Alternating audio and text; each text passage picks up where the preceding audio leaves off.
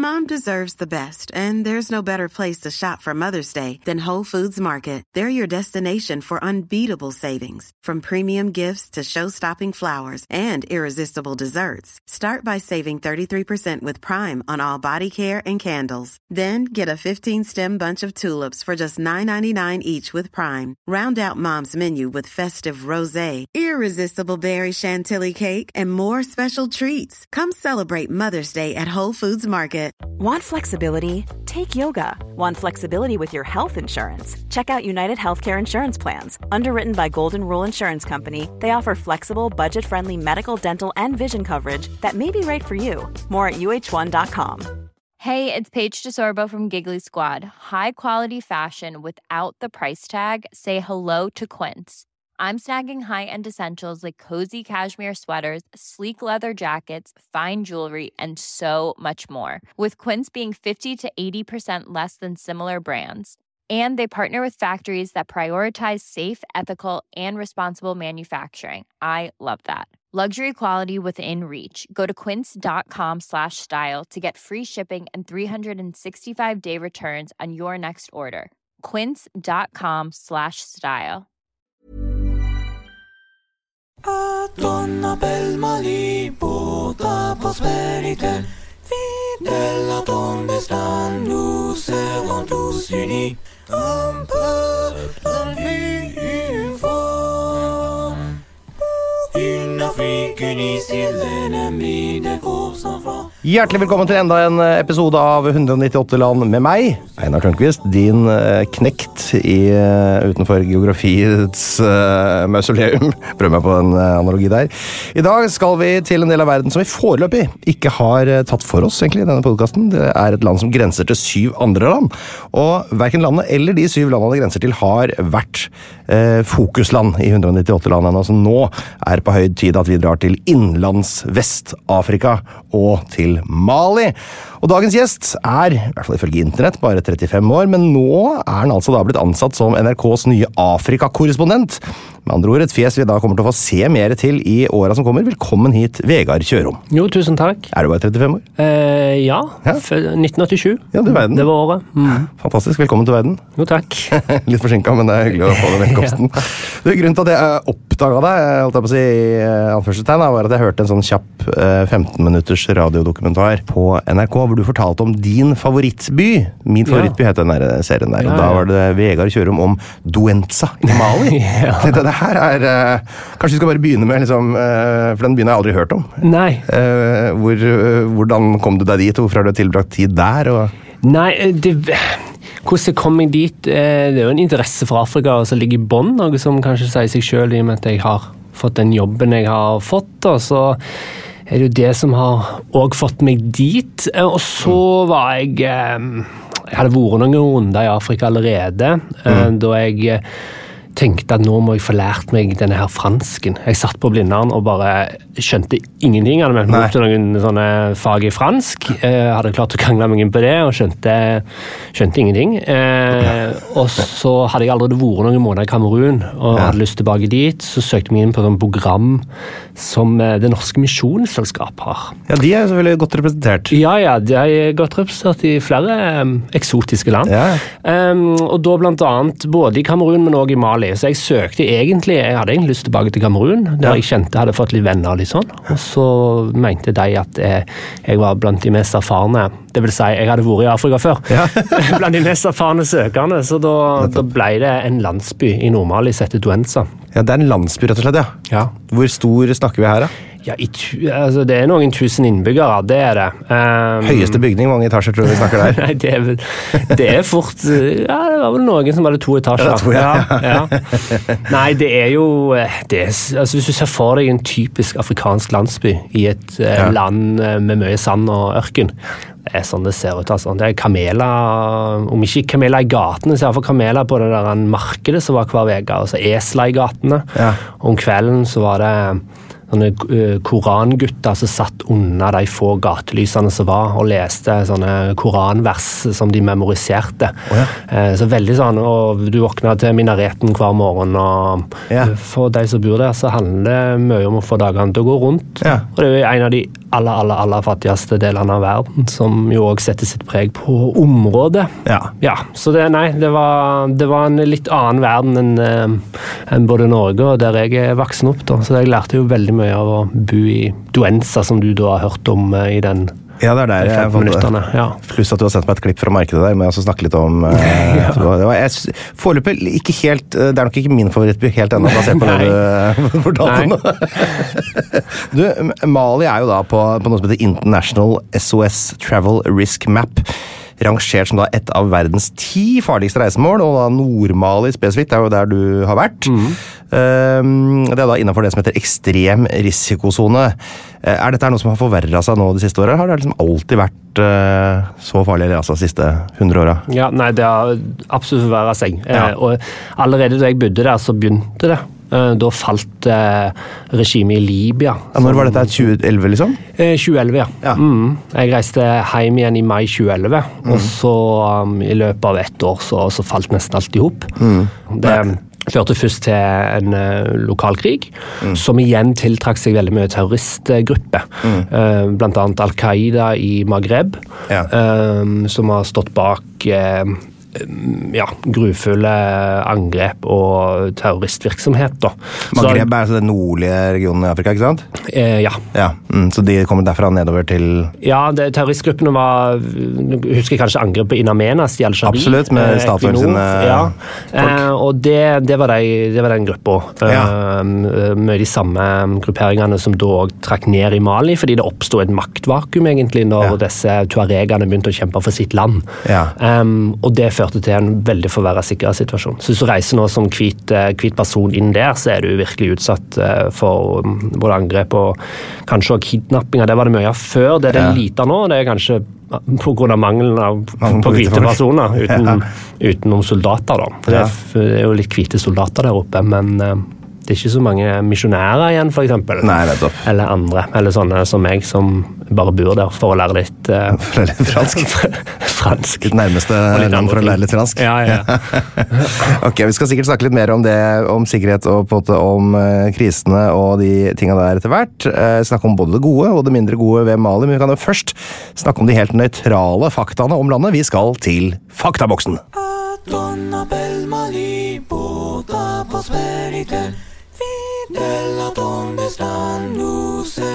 Ja, Hjertelig velkommen til eh, Faktaboksen her eh, i 198 land med Vegard Kjørom i dag. Og Einar Tørnquist eh, sitter klar, og jeg lurer på hva innbyggertallet i Mali hva det kan være for noe, Vegard?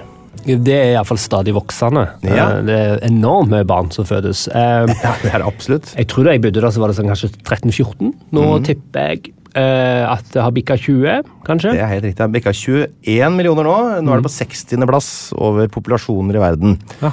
Jeg så en dokumentar om Mali. Jeg gjør jo alltid litt forarbeid. Jeg Så en fra 2018, og der sto det da var innbyggertallet litt lavere, men der sa de at, eh, at de forventa en dobling av eh, folketallet innen 2035. Sa de da i 2018. Så her går det unna, da. Ja, det, det, ja, det er en del av både kultur og, og ja, sånn som samfunnet er. Ja.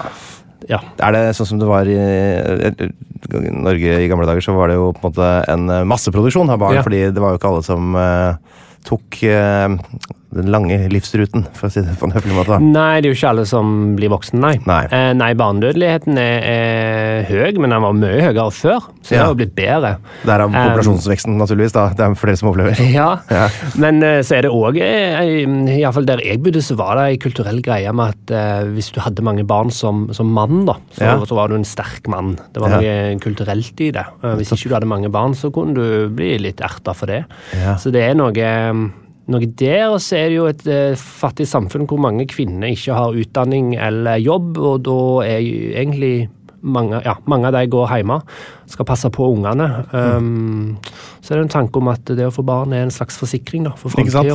Så det blir mye barn. På samfunnsnivå så er jo dette både en mulighet, kunne det vært, hadde det vært flust med arbeidsplasser, men Ja. eh, i Mali sitt tilfelle så er det et problem. Det er jo Ja. sånn i mange afrikanske land at det, det er mange unge mennesker ofte uten utdanning, men i alle fall uten jobb. Ja. Og da for eksempel, er det enklere å rekruttere til terrorgruppe eller islamistgruppe hvis du klarer å overbevise dem om at eh, ekstremisme er veien å gå. Og det Ja. er det dessverre noen som klarer å bli overbevist om. da. ja, det er i hvert fall bedre grobunn for det for, i et samfunn med lite muligheter, da. Ja, og, så er, ja, og der kan det være litt penger å hente, da. Fordi de driver med smugling av narkotika, blant annet. I tillegg. Artig at man klarer den, mot Europa. Som er Ja. Man klarer den etiske lille eh, runden i huet på en måte at dette er en eh, høyverdig religiøs ting å slåss for sin gud, men det er også litt narkosmugling. Eh, ja, men det, det er jo det fin, Disse terrorgruppene har jo ofte ja, flere sider ved seg. Ja, absolutt. Um, Det er ikke bare positivt, er det vi prøver å si her. Nei, jeg vet, jeg vet ikke om etikken står i høgsetet akkurat. Og så lurer jeg da på om Mali i areal, er Mali større eller mindre enn Norge? Det, det er større enn Vest-Europa. ja, det er svært, altså. Ja, ja, det er svært. Svært land. Over halvparten er jo ørken, da. Ja, det er bare 60 Veldig tynt befolka. Ja. Nettopp. Det er eh, 1,24 millioner kvadratkilometer, og det betyr at det ikke bare er innbyggertallet som er likt med Norge, Sverige og Finland, det er også arealet er likt! Så Norge, Sverige og Finland er dagens første fun fact som jeg Ja. har forska ut eh, helt sjøl. Ja. Det er litt artig. Ja.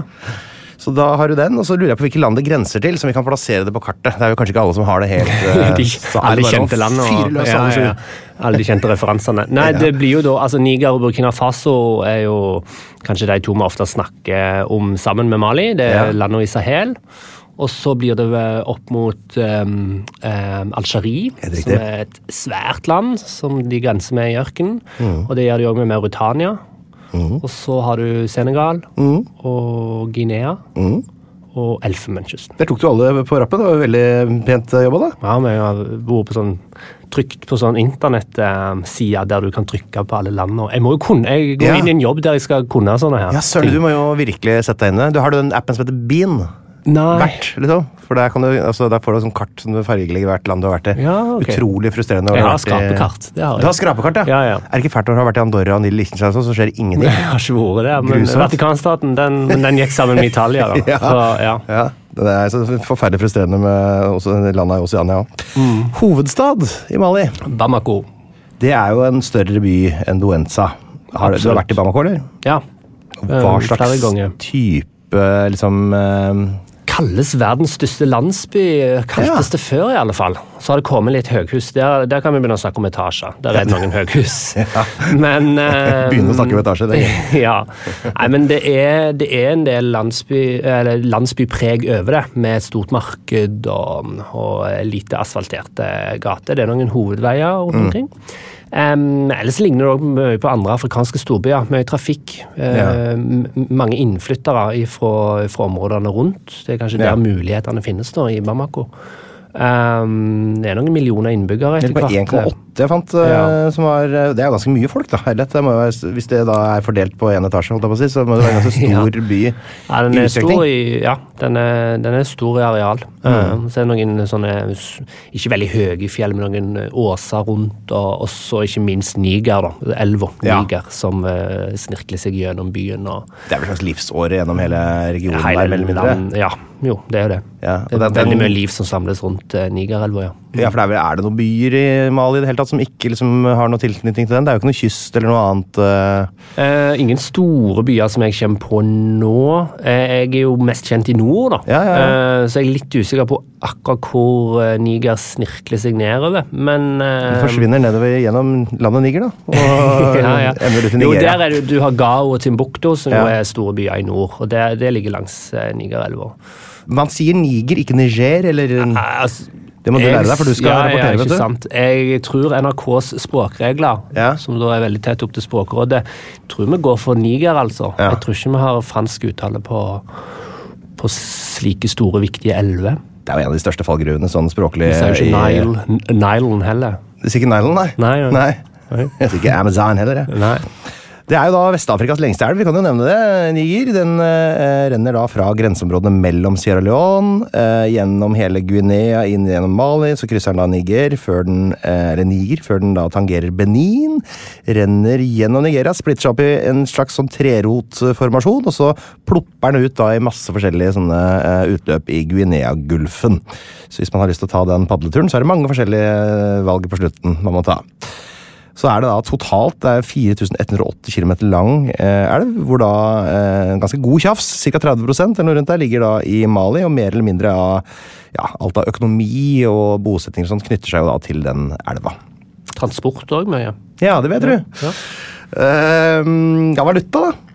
Eh, C-franc, som Mm. veldig mange andre franske koloni, eh, tidligere kolonier. Mm. Vi har gått gjennom det litt i Den sentralafrikanske republikk-episoden. Det er jo liksom samme systemet, så vi kan jo eh, Ja, jeg tror det er samme dundre- kurs og det meste. egentlig. Han var, Ja. han var iallfall bonde opp til fra- frangen i en del år. Nå har jo det blitt til euro, så jeg vet, akkurat det følger jeg ikke med på. Nei, frangen eh, følger jeg ikke med på lenger. HDI. Jeg får veldig mye kjeft for jeg sier HDI-indeksen i denne podkasten. Jeg vil ikke bare fortsette med det, bare av trass. Så det blir H Mm. Litt sånn som Human nanbrød. Development. Ja, for navn betyr brød? Navn betyr brød. Å herregud, skal jeg i hvert fall fortsette å si. ja, ja. Uh, ja, Ja. HDI, hvor, hvor han er? Ja, for nå er det Jeg kan legge til det at uh, nå har det kommet en ny liste for eh, 2021. er det som har kommet da. Den eh, er nå oppdatert. Det pleide å være 189 land på lista, men nå er det 191. Eh, og da lurer jeg på eh, hvor på denne 191 eh, landlange lista er Mali.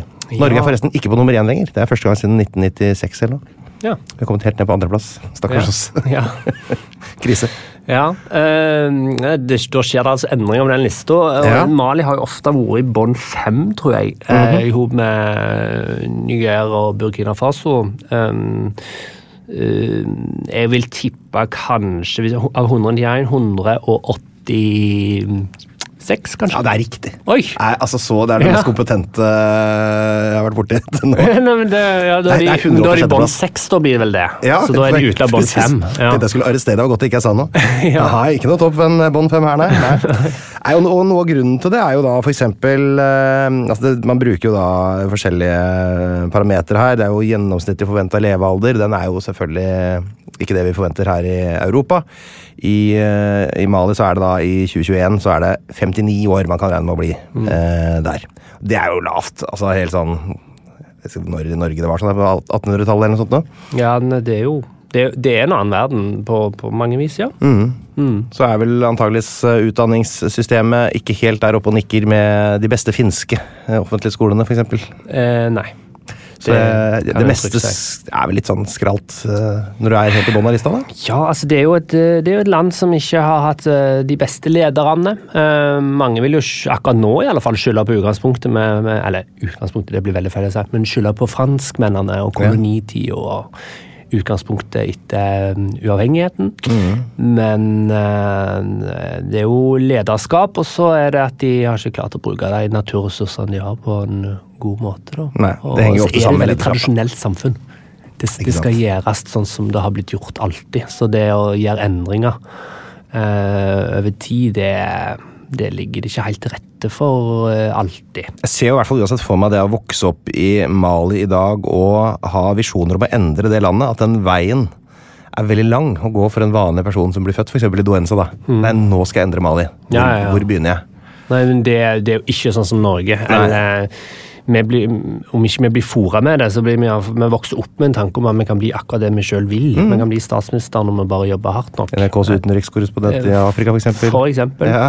Eh, og det, sånn er det ikke i Mali. Nei. Og det, det handler jo ene er jo korrupsjon. De som sitter godt i det, klarer å rigge et samfunn hvor de fortsatt sitter godt i det, bare de betaler litt ekstra. Så. Og så er det jo at eh, ja, hvis du vokser opp i en liten landsby, så har du kanskje ikke tilgang på skole, og hvis du har tilgang på det, så så Nei. er tilbudet ganske dårlig. Det, Ja. De starter jo i første klasse, seks år gamle, og snakker fransk fra første dag på skolen. De har aldri snakka fransk før. Det er som meg på universitetet, da. Ja, for det må være ganske mange forskjellige språk og stammer eh, Ja. i landet. Det er mange lokale språk, ja. Mm. Så Så det er jo det de snakker hjemme. Ja. Nå snakker de fulani eller bambara eller dogon eller alt etter Ja. hva, hva, hva folk de tilhører, da. Og så Det er ganske fjernt fra fransk, regner med sånn grammatisk og Ja, Ja. det er ingen, eh, ingen slektskap fra gamle dager um, på, på språkoppbygging der, da.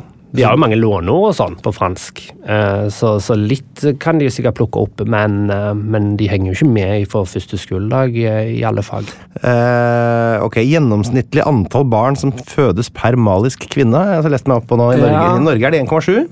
Ja, jeg tror vi snakker 7-8, kanskje? Ja, det er faktisk nede i 5,5. Oh, ja. Ja, ja ok. det er- da, men- det, det, var, det er jo bra. Niger er oppe i 6,8 eller sånt, som okay. er liksom har, ja. som holder rekorden akkurat nå. Mm. Religion i Mali, hva går i? Ja, Det går i minareta og bønnerop og islam. Ja. Ja. 95 tilskriver seg den islamske tro og de forskjellige varianter. Og så har du da 2,5% på diverse naturreligioner og den type ting som ikke vi har noe sånn veldig klare navn på her. Og så har du da 2,5% på type kristendom, da. Ok, Demonym er et av mine favorittord. Det betyr da innbyggernavn. Hva kaller man en person fra eh, Mali? Eh, malier. En malier, rett og slett. Ja. En malisk malier som er ute og maliserer. Statsform. Eh, ja. Um, autoritært uh, ja. militært uh, demokrati akkurat nå, i alle fall. Det står, det, står det bare republikk med president, står det her på internett. Ja. Sier du at det er noe knirker i føyningene Nei, noe sted? det, det er vel republikk som blir ordna retta styreform, ja. Men nei, det er jo en, akkurat nå er det jo en kuppmaker som Mm. styrer. Som har utsatt et valg i flere år, og mm, ja. Så jeg vet ikke Jeg vet ikke om jeg vil kalle det demokrati, men republikk er det jo for så vidt, da. Med en president eh, som kommer rekruttert fra militæret. Ja, Ja. det har vi sett i flere land før. Med, jeg holdt på å si, ikke med vekslende hell, egentlig. Nesten uten hell. Eh, På ti år da, så har Mali falt på den internasjonale demokratiindeksen eh, fra 63.-plass, som ble lov før, til 119.-plass. Ja. Det er et ganske dramatisk fall på en sånn liste. Det skal ganske mye til å liksom gjøre store byks på en sånn liste. Altså, du kan sammenligne med at Hvis Norge hadde falt like langt på den indeksen på samme periode, så hadde vi vært på delt plass med Ghana nå. Ja. Så uh, Uten at jeg har full oversikt over hvordan det er i Ghana, jeg bare antar at det er mindre demokratisk enn Norge. Men uh, det sier vel noe om at ting har forverra seg uh, hva angår demokrati, da. Ja, det, og det er et veldig langt lerret. Eh, det er- Vi har snakka om trøbbelet som oppsto eh, med tuaregene og islamistene som kom, men det førte jo etter hvert til stor misnøye i hovedstaden og statskupp. Og flere statskupp. Ja. Og så var franskmennene inne og hjalp til en stund, men nå har de nye som styrer nå, kasta ut eh, Frankrike og sagt velkommen til Russland og leiesoldater for Russland. Så det er, det er ille ute egentlig i hele landet nå. og Det, det, det har vært en prosess over ti år. Så jeg skjønner godt at de har falt eh, nedover listene over demokrati. For det fungerte sånn halvveis eh, greit. Eh, Ja. Det var demokratiske valg og eh, ja. Ja, de var jo oppe på 63.-plass, som sagt, og det er jo ja, Ja, helt der oppe. i Noen er jo sånn Serbia og sånne land. da, Ja. Der omtrent.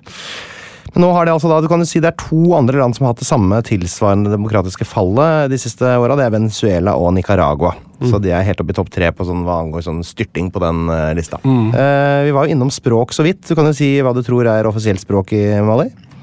Offisielt blir vel fort fransk. Det er jo det også. Men så snakkes det jo da mer enn 20 språk eh, rundt om i landet. Ja. Så det er veldig greit. Bambara er vel det største, da. Bambara er det som de bruker litt på TV og i offentlige sammenhenger. Hvis de har et fellesspråk, så er det bambara. Så det kan de, mange kan bambara. Litt sånn mer, eh, for å være litt sånn tørr og fin her, høyeste topp. Den er ikke høy. Den er ikke så høy, altså. Nei, men jeg vet ikke, jeg vet ikke hvor topp det skulle være. Den heter Hombori Tondo, er 1155, 1155 meter høy. Ja. Og det er sånn, egentlig veldig pussig. Det er bare sånn platå som bare reiser seg opp av bakken. Eh, med bratte fjellstider. Veldig sånn pussig. i nord, sant? Ja. Ja. ja men det, ja. Mm, Så det, veldig, ser ut som noen har dytta noe opp fra bakken. Ja, det er veldig fascinerende. Det var et sånt, et sånt fjell rett eh, ut forbi landsbyen der jeg bodde òg. Veldig vakkert, egentlig. Jeg vet du hvordan flagget ser ut. Ja, ja, det er grønt, Ja. gult og rødt. Grønt, gult og rødt i den eh, klassiske franske oppdelingen eh, med vertikale striper. Eh, Ja, de bare bytter litt farger. Bytter litt farger, da har disse såkalte panafrikanske fargene grønt, gult og rødt. Veldig lett å blande med Guinea, selvfølgelig, som er mm. rødt, gult og grønt. Eller Senegal, som er Malis flagg bare med litt av grønn stjerne i midten. Eller så er det Kamerun, som er grønt, rødt og gult bare litt av gul stjerne i midten. Helt kaos. Det her må man pugge.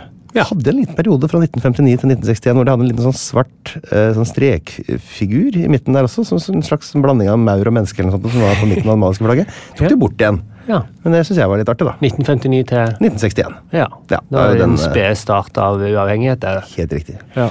Da skal vi snakke litt uh, mer om åssen det er i Mali i spalten. Åssen er det dere?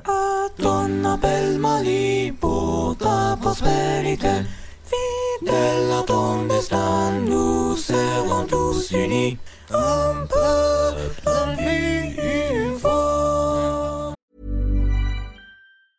When you're ready to pop the question, the last thing you want to do is second guess the ring. At Bluenile.com, you can design a one of a kind ring with the ease and convenience of shopping online. Choose your diamond and setting. When you find the one, you'll get it delivered right to your door. Go to Bluenile.com and use promo code LISTEN to get $50 off your purchase of $500 or more. That's code LISTEN at Bluenile.com for $50 off your purchase.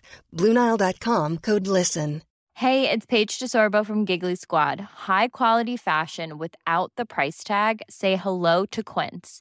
I'm snagging high-end essentials like cozy cashmere sweaters, sleek leather jackets, fine jewelry, and so much more. With Quince being 50 to 80% less than similar brands. And they partner with factories that prioritize safe, ethical, and responsible manufacturing. I love that. Luxury quality within reach. Go to quince.com slash style to get free shipping and 365 day returns on your next order. Quince.com slash style. Even when we're on a budget, we still deserve nice things. Quince is a place to scoop up stunning high-end goods for 50 to 80% less than similar brands.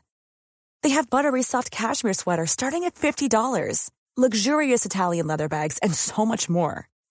Plus, Quince only works with factories that use safe, ethical, and responsible manufacturing. Get the high-end goods you'll love without the high price tag with Quince.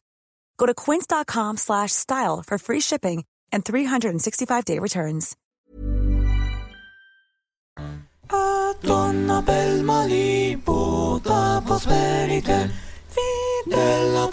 stanno se Vi må snakke litt om åssen det er eh, i Mali, for jeg får bare litt sånn ångest av bare å se på kartet. For her ser jeg bare et sånn svært land som ikke har kyst, og som er sånn, nesten helt sandfarga. da, I hvert fall eh, den største parten av det. og så ser jeg bare for meg å gå rundt der og tørste i hjel, egentlig. Men det er jo to deler av landet. Du har liksom den subsahariske eh, sørlige tredjedelen, hvor 90% av folket bor. Der er det litt grønnere. Og så har du den nordlige ørkendelen som er dobbelt så stor, men hvor da bare 10% av befolkninga bor. Da. Og da er jo spørsmålet skal de da Hvor vi, skal vi snakke om først? For det er vel to, er det to deler? Sånn sett? Jeg vil si det nesten er tre deler, for du har ja. jo òg knusktørr ørken.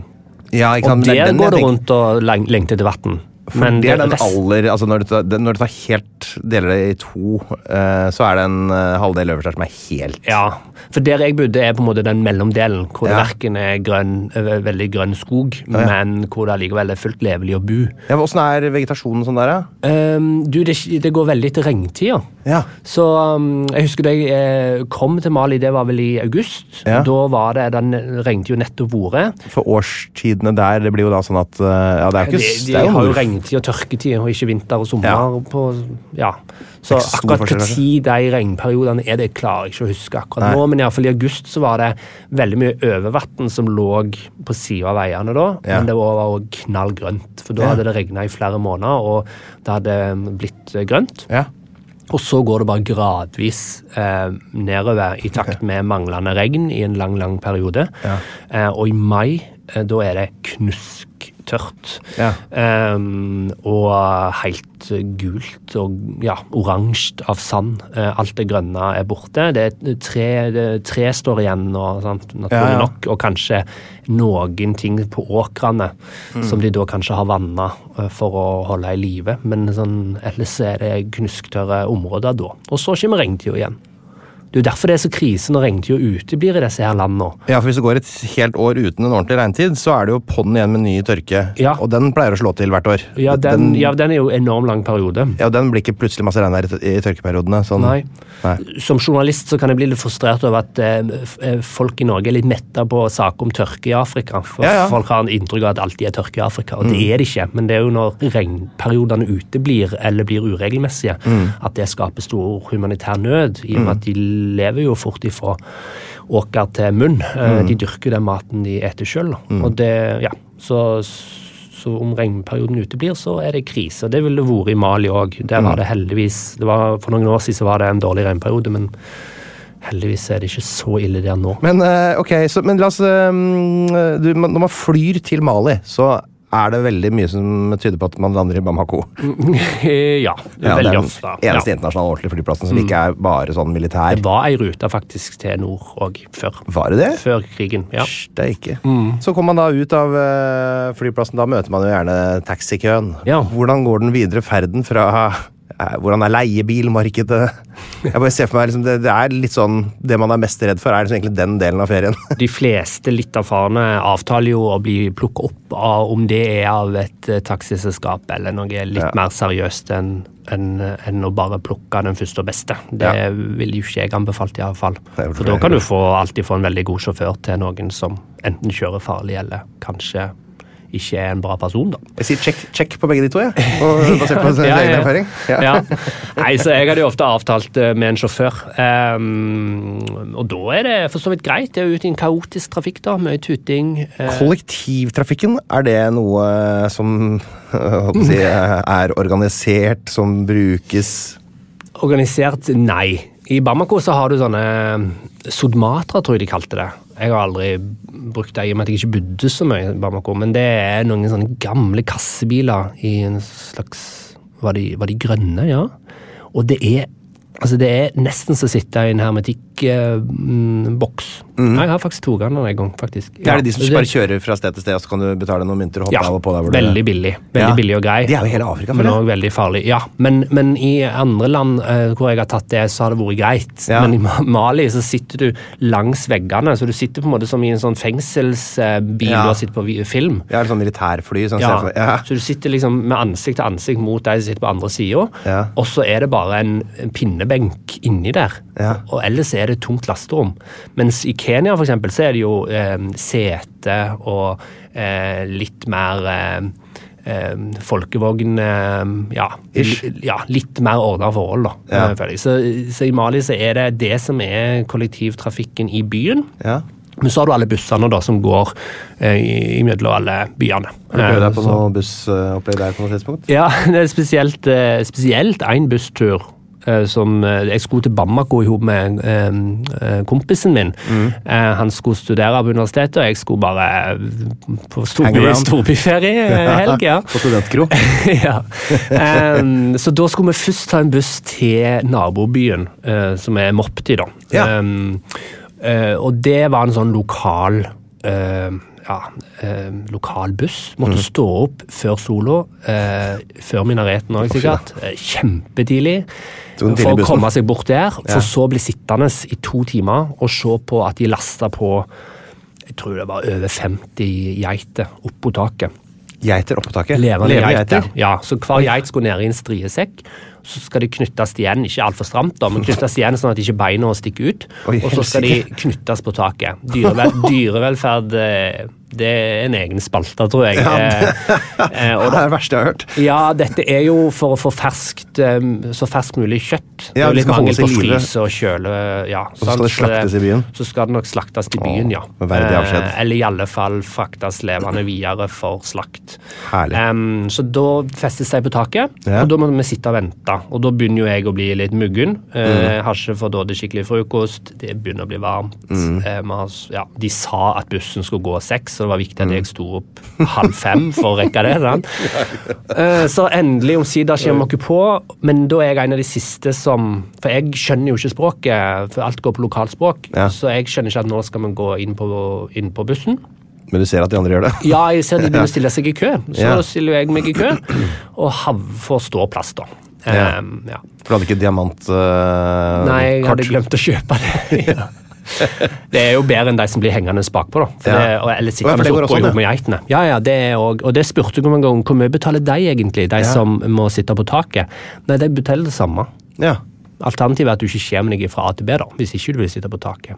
Så når ståplassene er fulle, så er neste post å sitte på taket. da. Og så er det òg de som henger bakpå. Det er helt vanvittig, men det er sant. Men når dere kommer inn i bussen, da er det Ja, da ble jeg stående der, sant? og da er det høns under setet, og altså det, er- ja, det er så Ja, men det er veldig artig. det er, så ja, eh, eksotisk som det går an å få det for en nordmann. Eh, og det jeg husker da, er at jeg så rundt meg, og så ser jeg denne bussen er jo norsk. Å? For det sto på veggen så sto det, um, eller framme med sjåføren, sto det 'forstyrr ikke føreren'. Så nødutgang. Um, ja, masse sånne busskilt på Ja. norsk. da. Jeg var den eneste som forsto deg. Pekte du rundt og sa Jeg sa det til kompisen min. From Norway. Ja, ja, det, det er norsk. Og så sa jeg bare ja, ok. Sa han.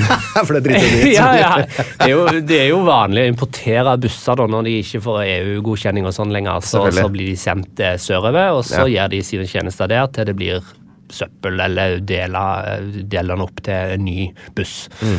Eh, så det, akkurat det at det kommer busser fra Europa, var ikke så nytt. Men for meg var jo det Jeg hadde jo aldri sett en eh, jeg kaller norsk buss. Ja, Selv om det var geiter på taket, og Ja. etter hvert og, eh, så lukta det jo eh, geitepiss. Ja, for det Eh, Fordi de, de må jo på do oppi Ja, de posene, og den bussturen tok flere timer. Og da rant det nedover vinduene. Jeg bare husker, ja, det var... Men eh, neste buss var veldig mye mer ordna. Neste buss var mye mer eh, norske forhold. Litt sånn eh, Norway Buss Express. Eh, Ja. Kjøper billetter, får et sete, og ingen dyr eh, får lov å være med. Okay. Ja, så det er litt, Og det er det vanlige. okay. Sånne ekspresser mellom byene. Men du, var, du fikk ikke sånn sånn lokal- fattigfolk-versjonen? Ja, en lokal buss eh, med et litt annet firm, type firma, ja. Som frakta ja, mye ulikt. Du sendte meg også en video fra eh, markedet i Duenza. Ja. Eh, uvisst av hvilken grunn, om det var for å friste meg eh, eller skremme vettet av meg. Jeg veit ikke. For jeg tenkte at i hvert fall hvis du tar, tar utgangspunkt i mitt eh, hvis, hvis jeg ser ut på meg selv som fyllesyk, så tror jeg det er mitt verste mareritt, det du sendte meg der. Altså Det mest kaotiske markedet med hoiing og roping og folk i alle høyder. Noen sitter på bakken, noen går, og noen har svære traller og kommer i høy fart. Og foran og bak er det en eller annen soldat med skuddsikker vest og våpen, og så er det liksom varmt og høylytt. Og, Ja, ja. men, øh, men hva slags følelse har du når du er på sånne steder? Du, er, du må ta vekk de soldatene, da. Ja, det var de som For- filmet, ja, sikkert, for filmen var jo en, en, ja. FN-soldat som filma etter at konflikten starta. Men jeg var jo der før konflikten starta, så da var jo alt andre der. Mm. Ja. Og jeg, jeg blir veldig fascinert av sånne ting. Ja. Um, ja, det er bråk og det er kaos. Um, og det kan av et, og Spesielt når det er varmt, så blir du fort irritert på, på småting. da. Jeg er enormt irritert jeg blir. Ja. Men det er jo alt det som ligger på disse mattene da, framfor de. Ja. Um, Hva er det de har? Hva er det det de dyrker, nei, det er alt mulig av grønnsaker, egentlig. Eh, Det som er utfordringen er ofte at den ene, den ene familien dyrker den grønnsaken, den andre familien dyrker den grønnsaken. Og så møtes de på markedet, og så utveksler de eh, varer og, og penger. Og, Familien ja. Reddik og familien Gulrot møtes. Ja, litt sånn. Um, og det um, Men det er et stort utvalg da, når du kommer utenfra og kan kjøpe hva som helst. Så, Ja. så, men det er veldig sesongbetont. Ja. Veldig etter sesong. De, de mm, har ingen kjølevare og eh, kan importere fra andre land. Nei. Så det er lokale varer som blir dyrka der. Og skal du ha kjøtt, f.eks., så henger det en skott eh, hos eh, eh, slakteren. Og så må du si hvor mange kilo du skal ha, og så Ja. skjærer de av mens du står der og venter. Nettopp. Skal du da ha fredagstaco, så må du gå hjem og kverne det, det kjøttet til kjøttdeig. Ja. Um, så det er, det er en litt annen verden, som Ja. gjorde det litt vanskelig å, for, eh, for en norsk med mine norske kokebøker å bli mett eh, alltid. Ja, det men, eh, men det markedet var Ja, det, det ga meg veldig mye. Og så var det kanskje den happeningen i løpet av uka der det var yrende folkeliv. og- Ja, nettopp. Altså, det blir jo en Um, annen kontekst, på en måte, det, da. ja, du, det er rolig resten av uka. Ja, ikke sant? Det er litt deilig når det faktisk skjer ja, litt. litt sånn deilig at det skjer noe, og at det er der folk møtes. Og, og så var det en egen avdeling for, for hvor de handla Hvor du kunne kjøpe og selge dyr. Ja. Og der var det jo kameler og kamelbabyer og Ja, ja, ja. Kamelbaby. Det må, du, det må du gå på rødt i tollen når du kommer hjem. det ja. Nei, men det er masse, masse sånt, da. Ja. Eh, Og det syns jeg er veldig, eh, veldig gøy. Ja. Det er eksotisk. Veldig eksotisk, Eh, ja. Utvilsomt eksotisk, da. Mm. Ha, så det, det er jo noe man da på en måte Det er den happeningen man kan liksom være med på, egentlig, da. Ja. Det er ukentlig. Det, ja, hver, det var vel hver søndag. Mm. Ehm, jeg bare har litt sånn jeg vil Bare vite litt om maten. Hva er det man får servert når man eh, bor et år? For du har bodd som geitebonde et år i, i Ja. Indonesia. Ja. For det var et år du var der? Jeg var der ja, ti måneder. Et skoleår, på en måte. Jeg kaller det et år, jeg. Ja. Eh, Jeg har aldri vært på ferie lenger enn 14 dager sjøl, så Nei. hva er det uh, du har av gode og dårlige minner fra maten? Du, maten er litt sånn litt sørgelig kapittel, egentlig, Ja. eh, syns jeg. Um, litt fordi uh, når du kommer med dine vestlige matvaner, så er det så er det veldig Du får ikke tak i det du pleier å få tak i, da. Nei. Eh, for eksempel da med dette kjøttet som du kan kjøpe på markedet og må kverne sjøl. Da har du kjøttdeig. Mm. Ja. Men det er veldig lang vei fram dit. Det tar litt tid. Um, og det samme òg med utvalget uh, av ting i butikken. Mm. Så uh, det de åt mye lokalt, var mye hirse, Ja. som er en plante de dyrker, da. Em, jeg vet ikke sånn hardfør, litt sånn mais mellom mais og ja, det et eller annet blir det iallfall til en sånn Når de da først stamper det, og så Ja. koker det, så blir det til en sånn um, Ei stappa som er litt sånn gråaktig. Um, det er tilsvarende det du kan se i mange andre land med sånn Ja. hvit maisstappa. Nettopp. Eh, Litt samme rollespillet, da, fordi du dypper det litt i saus, og hvis du Melk og litt sånn oppi, kanskje? Uh, ja, ikke melk oppi det, men melk er jo òg noe mm, Spesielt der jeg bodde, så var de veldig glad i å tilby melk som en slags sånn Når du kommer på besøk, så her i Norge får du gjerne kaffe eller te. Der var det en bolle med melk, og det var den samme bollen som alle andre drakk av. da. Her lukter jeg fare. Ja, det gjorde jeg det gjorde jeg òg. Jeg hadde en sånn greie med at jeg la leppene rundt kanten, og så, bare, og så tok jeg bolla opp til munnen Ja. mens jeg hadde leppene tett Ja, igjen. den der, ja. ja, og, så, og så smilte jeg, og så takka jeg. Ah, Ja. nydelig. For det var ikke innafor å takke nei heller. Nei, for det må du ikke gjøre, nei. Nei, dette er jo det de dyrker, og det er liksom det er som om du skulle ha både hausta og eh, brent den kaffen sjøl og kverna og kokt den. Mm. Altså det liksom, liksom. de, de, det ligger mye arbeid bak, da. Mm. Og så er det òg ja, en viktig del av kulturen deres å, å tilby noe til gjestene sine. Og det er jo Mm. veldig hyggelig. sant? Det er jo en hyggelig gjest. Eh, og så sitter jo jeg da og tenker på at magen min må ikke bli dårlig av dette. Nei. Fordi magen min er vant med litt andre ja, er vel eh, ikke like forstå. hardfør. Ja, og det, det vet jo vi, at sånn når vi reiser til nytt land, så er vi mer utsatt for sykdom, da. Men de reiser ikke så mye til andre deler av verden og prøver seg på Nei, mat. sant. Og De ikke begynne å forklare det heller. Nei. Det er liksom, ja, For meg så er din, kan din melk være urein, eller et eller annet, kan gjøre meg sjuk, eller Mm. Ja. et eller annet. Du kan fort plumpe borti noe eh, Ja, en samtale du Ikke vil ha. på et, et språk som ingen egentlig har til felles. sant? Det blir veldig, veldig vanskelig å forklare òg, da. Så, så da er det bedre å bare knipe igjen leppene, og så ja. Det er den gylne mellomtingen mellom øh, å takke nei og å være Dan Børge som faktisk tar seg en slurk og brekker seg på ja men Dan Børge skal jeg ikke bli. så Mellom der et sted så har du den perfekte Ja. løsningen. Minner alle på det klippet så ofte jeg kan, som ligger eh, på YouTube når Dan Børge skal drikke litt eh, Er det noe gjæra? Blod? Melk? Det er iallfall i Afrika, vet jeg. Lesotho. Ja, det var i Lesotho, Ja, ja, ja. Den, ja. jeg spiste deilig i Lesotho, det var der. Det var ikke noe gæren mat i det hele tatt. Ja. Jeg var jo på, selvfølgelig på dyre restauranter og sånn, da. Ja. Vi kan egentlig eh, snart bevege oss videre. Bare, vi må bare litt sånn kort om sikkerhetssituasjonen nå. for jeg bare, eh, det, det er jo ikke en, å anbefale noen å dra til Mali eh, for tida, dessverre. Eh, Jeg ser at UD skriver som følger. eh, For det første så fraråder de alle reiser til Mali som ikke er strengt nødvendige. selvfølgelig. Så skriver de at Sikkerhetssituasjonen i nordlige og sentrale Mali er svært alvorlig. Sikkerhetssituasjonen er også forverret i Bamako fra 18.8.2020 og ytterligere fra 24. mai 2021, for da ble det gjennomført et kupp i Mali. Landet styres av en militærjunta. Nordmenn som oppholder seg i landet må holde seg løpende informert, unngå folkemengder og reiser i landet som ikke er strengt nødvendig. Det høres jo veldig heftig ut. Ja. Kommer du tilbake til Mali med det første? Ja, altså det kan jo fort skje. Nå skal jeg ha en jobb hvor det er viktig å formidle nyheter òg fra Sahel og, Mali. Um, og det er jo mulig å reise inn i Bamako-området, selv om UD fraråder det.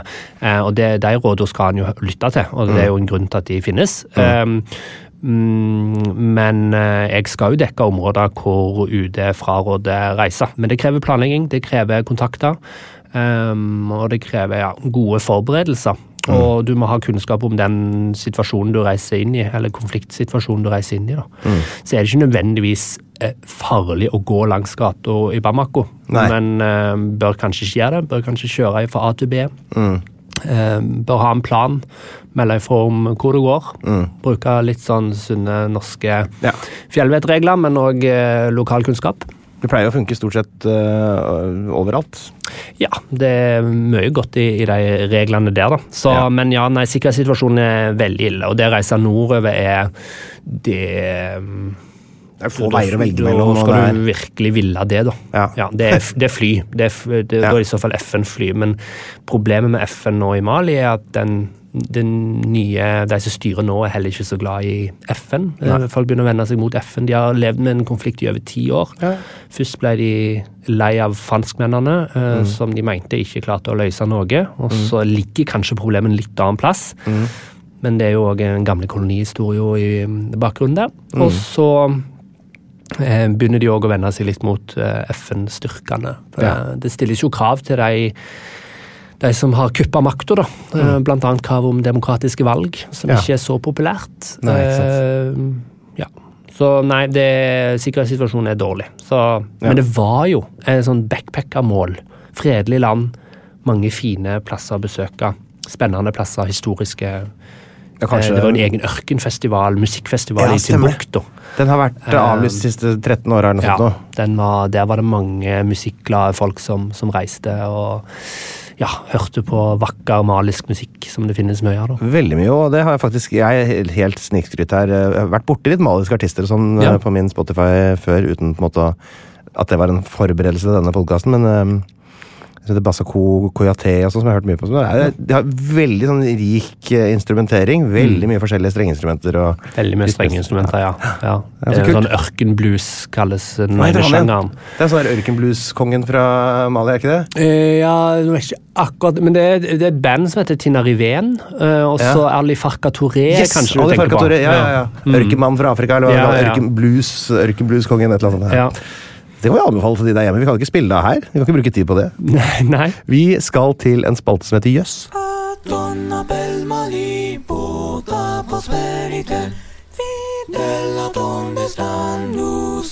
I spalten Jøss, uh, Vegard, så skal vi bare Du skal få lov til å forholde deg til noen uh, faktasetninger. Ja. Og, som uh, Målet med de er at de skal fremprovosere ikke wow! Ikke et skuldertrekk, men jøss.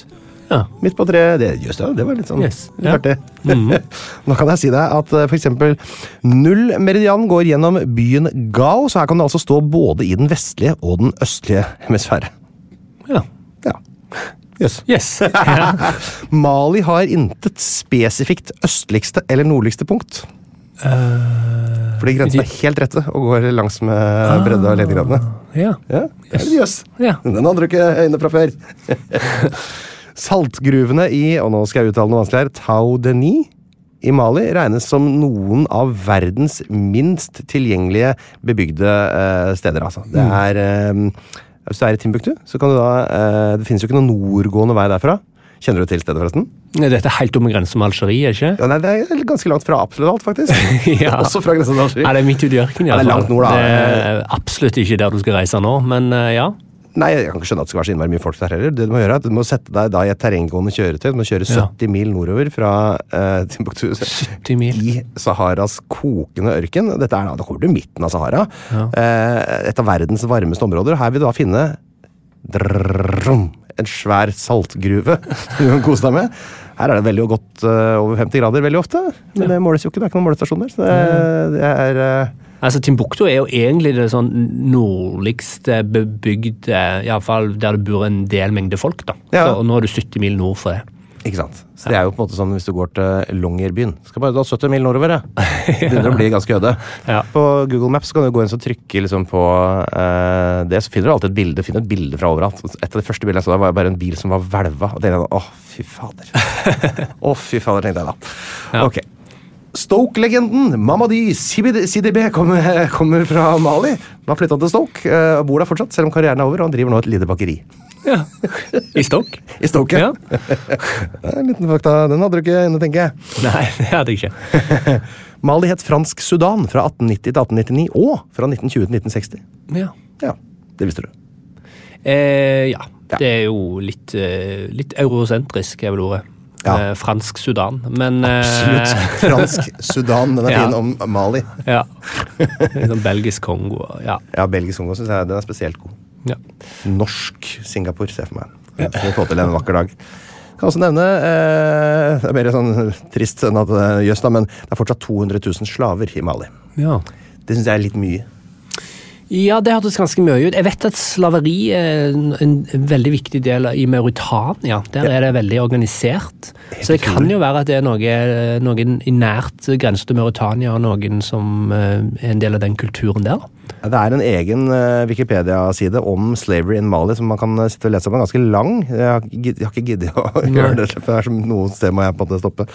Men det begynner med slavery in Mali exists today with as many as 200,000 people held in direct servitude to a master. Eh, og det er jo en ny artikkel. Så her uh, Det er antageligvis ikke røyk uten uh, Nei, det, det var et eget um, jeg, jeg kjenner noen som tilhører det som ble kalt slavefolket til tuaregene. da. Ja. Mm, så de snakker samme språk som tuareg, tamashek. Ja. Um, så uh, Men det er jo Hva skal jeg si Jeg trodde jo kanskje det først og fremst tilhørte forhistorien, men det kan veldig godt være at en del av det lever videre. da. Ja, det i hvert fall ser det så- litt sånn Et par urovekkende artikler om det, i hvert fall. Ja. Så kan man jo eventuelt lese seg opp på egen hånd. Det er ikke noe uh, å juble for. Jeg skal spare det slavepunktet tenkte jeg til Mauritania, som jeg har litt lite annet uh, å jobbe med. Litt sand, da. Er, ja, masse sand. Ja. Skal snakke om forskjellige typer sand. Det er litt lysere sand, det er litt Ja. mørkere sand. Kjenner du til Mansa også? Du, litt.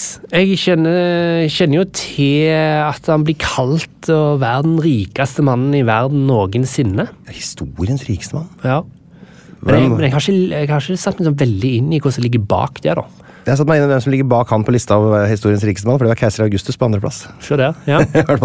De stedene jeg har sett. da. Ja. Men vet ikke hva formuen til Mansa Mosa var. Men han vet at keiser Augustus hadde verdier på rundt det som tilsvarer da 50 billioner kroner. Eh, nå, som er en ganske heftig liten sak.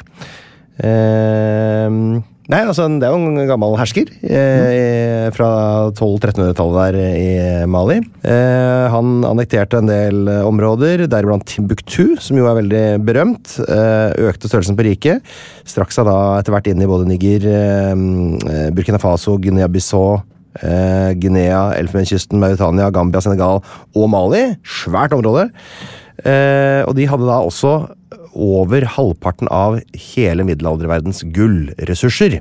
Og selv om da Mali var enormt eh, rikt, så var det da sånn som det er nå, et ganske ukjent land. Eh, ingen som brydde seg noe veldig mye om Mali, men det endra seg da denne Mansa Mossa da dro på sin obligatoriske eh, pilegrimsreise til Mekka gjennom Sahara og Egypt. Og han eh, dro da med seg en eh, aldri så liten karavane på 60 000 menn. Eh, som jo er veldig mye. Eh, tok med seg hele statsforvaltningen. Alle soldatene i hele landet. Alle underholderne. Griot, er det det heter? Ja, Griot. Ja, mm. Griot, ja. Det er noe de driver med fortsatt, ikke? Jo, det er sånn, hver landsby hadde egentlig hver sin griot som underholdt og Ja, vi hadde òg en veldig viktig sånn rolle i landsbyen. Ehm, så de er fortsatt, nå er de litt mer modernisert, da. Får litt betalt for å underholde og ha det som et yrke. Hva Er det, dere kaller- er det en slags sånn uh, joker? Eller hva- hva det? Gjøgler? Gjøgler, ja. eh, nei, det er nok i Nei, det- vet jeg ikke.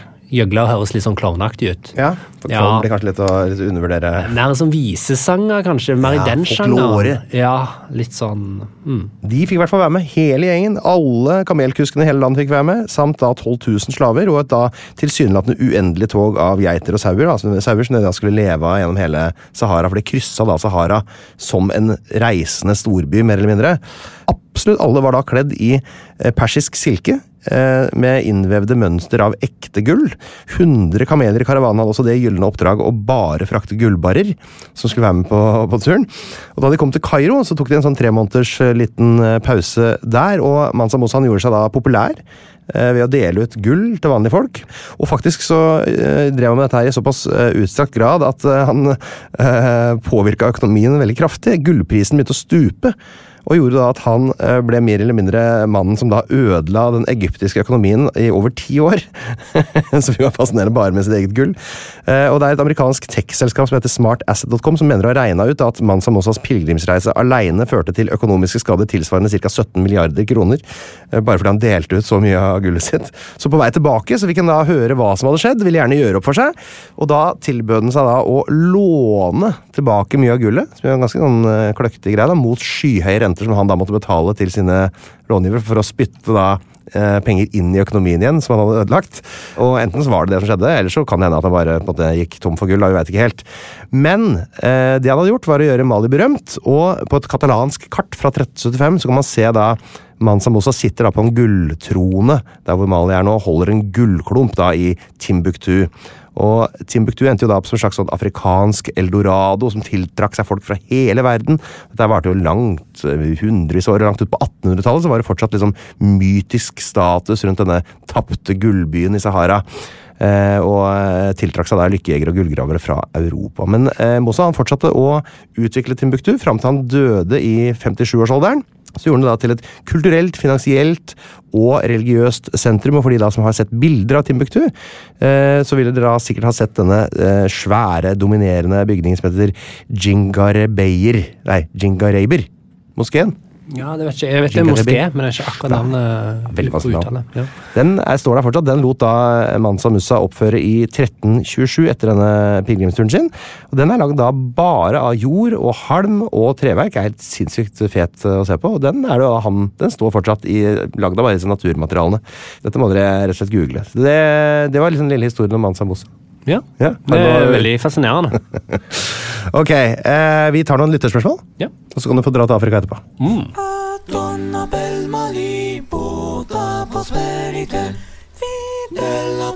Stanno Hjertelig velkommen til spalten lytterspørsmål, eh, Vegard. Ja. Eh, Jeg har noen eh, som sender inn spørsmål ganske ofte. Kan begynne med en av dem. Hun heter Line Nilsen. Hun lurer på finnes det noen verdenskjente malere, komponister eller kunstnere fra Mali. Eh, hvis du òg sier artister, Ja, ja. Eller, ja, ja, da er det jo massevis. Um, Salif Keita, eh, Amadou Mariam, Mm. eh, Tina Riven, uh, vi har jo nevnt Ali Farka Touré. Ja, så musikk Mm. Det er Salif Keita mest kjent, eller? Det er vel Salif Keita som er mest kjent. Veldig, veldig Men den der så... Sabali, som er Amadou og Mariam sin sang, den Ja. Mm. tror jeg mange har hørt, uten at de kanskje er helt klar over hvem det er. Men, eh, ja, Og mange av disse er jo norgesvenner. Er Mm. De spiller jo nede på Jeg har vært på Rockefeller. eh, Og så på um, Rådhusplassen under Mm. Melafestivalen. og Det er flere av de som stadig vekk eh, besøker Norge. Eh, Sindre Storvold han eh, har eh, følgende spørsmål. Hvilket forhold har Kjørom han går på etternavn, til flodhest? Eh, liker han det bedre enn geiter? Og spørsmål to. Hvilket etternavn ble han gitt av de lokale som nyankommen? Her har vi en eh, ting vi ikke har Ja. vært innom. Begynn med flodhest, da. Flodhest har, har det noe med Mali? Jeg har ikke sett en flodhest i Mali. Jeg lurer på om navnet Mali stammer fra noe, et eller annet, et eller annet lokalt ord Ja, det er sikkert flodhester i sør. Um, hvor jeg Ikke ikke har vært så. Der er det veldig lite. Ja, så, men altså, flodhest eh, kontra geit um, Jeg hadde jo ei geit, og jeg ville nok foretrekke å ha ei geit. Mellom de to mer så er det geit som er best. Ja. Men det var en geitekilling. Kanskje en flodhestbaby hadde vært Nei, jeg tror det er mer arbeid, altså. Det er ikke, denne gikk jo inn i huset mitt, eller fikk lov å komme over og besøke, og det var, det var hyggelig. Ja. Ja, eh, jeg, tror, jeg tror jeg heller mot geit, altså. Da er jo spørsmålet hvilket navn eller etternavn ble han gitt som nyankommen? For dette det må du nesten uh, elaborere litt. Ja, det er veldig vanlig å få et uh, navn. Uh, det er òg en hyggelig gest og ja, vennskapelig del av deres kultur å gi deg et navn. litt sånn ærefullt, da. Så jeg heter Isiaka Diallo. Isiaka Diallo? Isiaka Diallo. Og det er det, så det må du operere under der, eller må du ja, det var noen som kalte meg det. Eh, så var jeg litt dum i begynnelsen, for jeg sa ja, jeg tror jeg foretrekker Vegard. Litt sånn, Jeg prøvde Ja. meg på Jeg vet ikke om det var en spøk, eller jeg vet ikke. Men jeg husker bare jeg tenkte etterpå det skulle jeg ikke sagt, fordi nå kaller de meg Vegard. Og det, For da ble det liksom Han ville hete oh, ja, Vegard. sånn, ja, okay. Men ja, men det var noen som kalte meg Isiaka Diallo. Blant annet han som ga meg navnet. da. Han heter, Diallo, han heter Samba Diallo. Ja, Ja. Å, for bra fotballnavn. Som den ja, ja, jeg tror ikke han var så god i fotball, men eh, høres lovende ut i hvert fall. Ja. Em, så da fikk jeg jo hans eh, etternavn, eller familienavn, som er et fulananavn. Mm. Altså folkegruppe fulanerne. Ja. Em, også Isiaka, etter Isak i Bibelen. Men Ja, eh, da hadde jeg nettopp fått som heter til Isak. Noah? Nei, Abraham? Abraham kanskje? Eh, det vet jeg ikke. Samme det, si.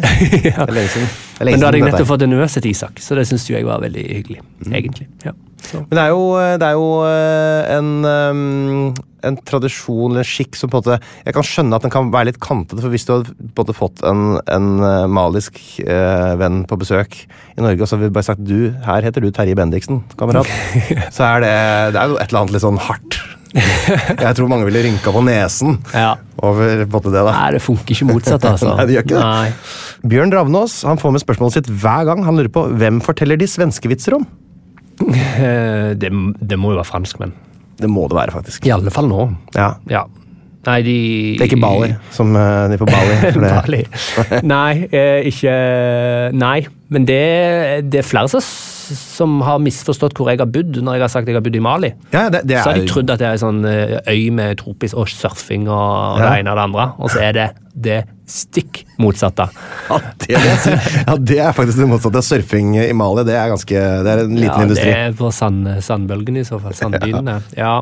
Nei, men eh, jeg tror vi lander på Frankrike der. Jeg, ja. Ja, vi er vel egentlig gjennom det hele. Er det noe vi liksom ikke har fått snakka om, eh, om Mali, som har vært fint å få sagt?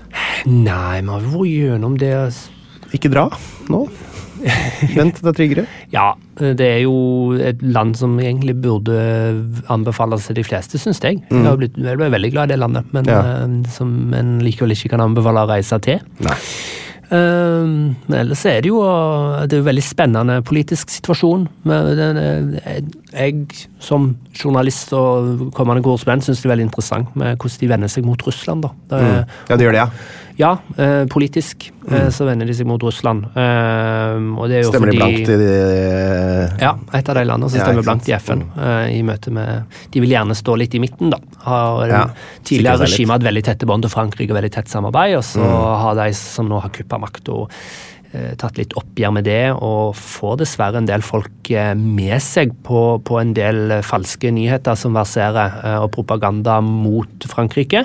Og så kan en jo skjønne hvorfor det, det finnes en del agg mot den gamle kolonimakta, men eh, at Russland er en god erstatter, det Nei, men det er lett å trekke det, da. det fine bildet som det motsatte. ikke sant? Macron og Putins eh, forhandlinger. altså Ja. det, Alle de bildene finnes jo nå. ikke sant? Ja. Så jeg kan jo forstå det litt. Grann. Ja. Har du eh, alt eh, klart? Du skal Når er det du reiser? Du, jeg skal egentlig reise på tirsdag. tirsdag. Altså Tirsdag reiser du ned? Ja, om noen få dager. Og da har du eh, tre år foran deg. Ja, Skal du hjemom i løpet av de tre åra? ja det, det håper jeg på. Ja. Har du familie du forlater, eller er det, blir, er det ingen som merker noe? som skal bli med Som skal bli med etter, etter hvert, i alle fall. Nettopp. Ja, Få litt men, fri eh, først, litt Vegard-fri en liten Ja. stund. Ja, Men så kommer resten av familien må jeg forlate, da. Så Ja. håper de kommer på besøk. Onkler og tanter og Ja, Ja, det pleier å gå greit sånn. Det Det er stort sett tre år mellom hver gang man ser dem uansett. Som jeg pleier å si. Ja, ikke sant? Iallfall når jeg bor i Oslo, så langt unna hjemme uansett. Men eh, ja, nei, tre år eh, er utgangspunktet, så Mm. det blir eh, spennende. Jeg ønsker deg riktig god tur nedover, og så ses vi selvfølgelig til Kenya-episoden om tre år. da. Ja, det, det blir jeg gjerne med på. Det blir veldig bra. Takk for at du kom. Takk skal du ha. Plan B.